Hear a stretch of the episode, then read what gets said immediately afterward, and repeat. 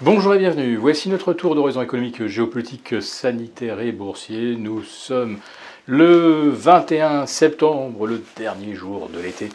Et pour comprendre comment tourne la planète finance, c'est sur la bourse au quotidien et nulle part ailleurs. Et l'épisode du jour s'intitulera Cassure, réintégration. On fait dans le classique. Oui, ce 21 septembre, c'est le dernier jour de l'été, mais les marchés sont déjà en automne depuis une bonne dizaine de séances. En fait, la consolidation a commencé pour le S&P le 2 septembre, le Nasdaq a culminé au-delà euh, des 15 400 le 9 septembre, et depuis c'est de la consolidation. Puis d'un seul coup, la rupture. Et en plus de ça, sous forme d'un gap, euh, d'un gap baissier lundi matin, et pas qu'un peu, le CAC perd 1,5%, euh, puis va perdre euh, pratiquement jusqu'à 2,7%. On pensait tenir un vrai signal baissier, et eh bien non, on fait dans le classique cassure, réintégration, oui, le CAC 40 qui repasse au-delà des 6530 essaye de réintégrer son canal haussier. Même chose pour le SBF 120. Et pour l'Eurostox 50, euh, eh bien, il manque encore euh, une euh, vingtaine de points pour retrouver l'ancien canal ascendant. Oui, je dis on fait dans le classique, puisque finalement, ce n'est que la cinquième édition depuis le mois de janvier dernier de ces trous d'air survenant un petit peu ou un petit peu après, un peu avant ou un peu après la journée des trois ou des quatre sorcières. Ça baisse entre le 16 et le 19 et ça rebondit derrière. On reste dans le canal. Alors cette fois-ci, c'est un petit peu différent parce que là, la rupture se fait par un gap à la baisse, alors qu'on avait eu jusqu'à présent que des euh, cassures avec une accélération intraday. C'était notamment le cas le 18 euh, juin dernier, précédente journée des quatre sorcières, où le CAC 40 avait perdu 2% en clôture, mais c'était 2% euh, par rapport à l'ouverture, alors que nous avons vu le CAC 40 vendredi perdre 2% entre le plus haut le plus bas pour enchaîner derrière sur cette fameuse cassure. Donc là, techniquement, c'est quand même beaucoup plus sérieux.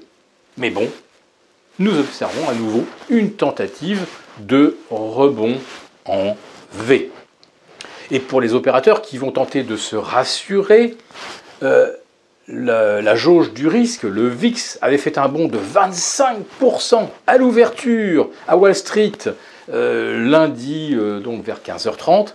Et en clôture, ce VIX avait reperdu pratiquement la moitié euh, de, cette, euh, de, cette, phase euh, de stress en terminant à plus 12,5. Si on avait ouvert à plus 25 et qu'on avait fini à plus 35, là on va dire qu'on aurait eu un signal valable. Mais a priori, la Fed a envoyé les pompiers et une nouvelle fois, on se retrouve sur ce qui pourrait être une nouvelle fausse cassure ou ce qu'on appelle un bear trap. Pour revenir au marché parisien et pour illustrer le titre, on fait dans le classique qu'est-ce qui rebondit en priorité? Eh bien, vous allez retrouver les valeurs du luxe, LVMH, Hermès, euh, L'Oréal, et puis quand même, un petit signe, euh, les opérateurs privilégient aussi les valeurs avec du rendement. C'est pourquoi nous retrouvons dans les plus fortes hausses du jour, par exemple, Total Énergie.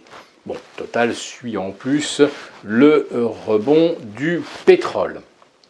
Alors la séance de lundi a été marquée aussi par une forte correction. Euh, sur les matières premières, on a vu le prix de l'acier retomber sous la barre symbolique des 100 dollars, on a vu le baril reperdre 2%, mais ni l'acier, ni le cuivre, euh, ni le pétrole euh, ni le nickel n'ont invalidé leur tendance haussière moyen terme.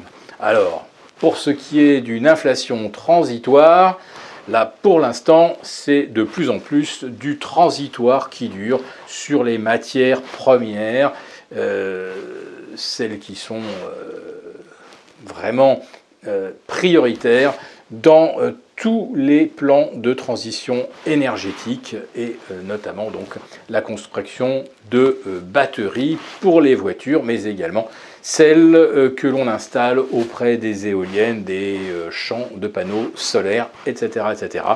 Donc là, on est sur une tendance lourde que la correction de lundi n'a nullement invalidée. Si cette vidéo vous a plu, n'hésitez pas à nous mettre un pouce. On vous retrouve mercredi pour notre prochaine quotidienne. À très bientôt.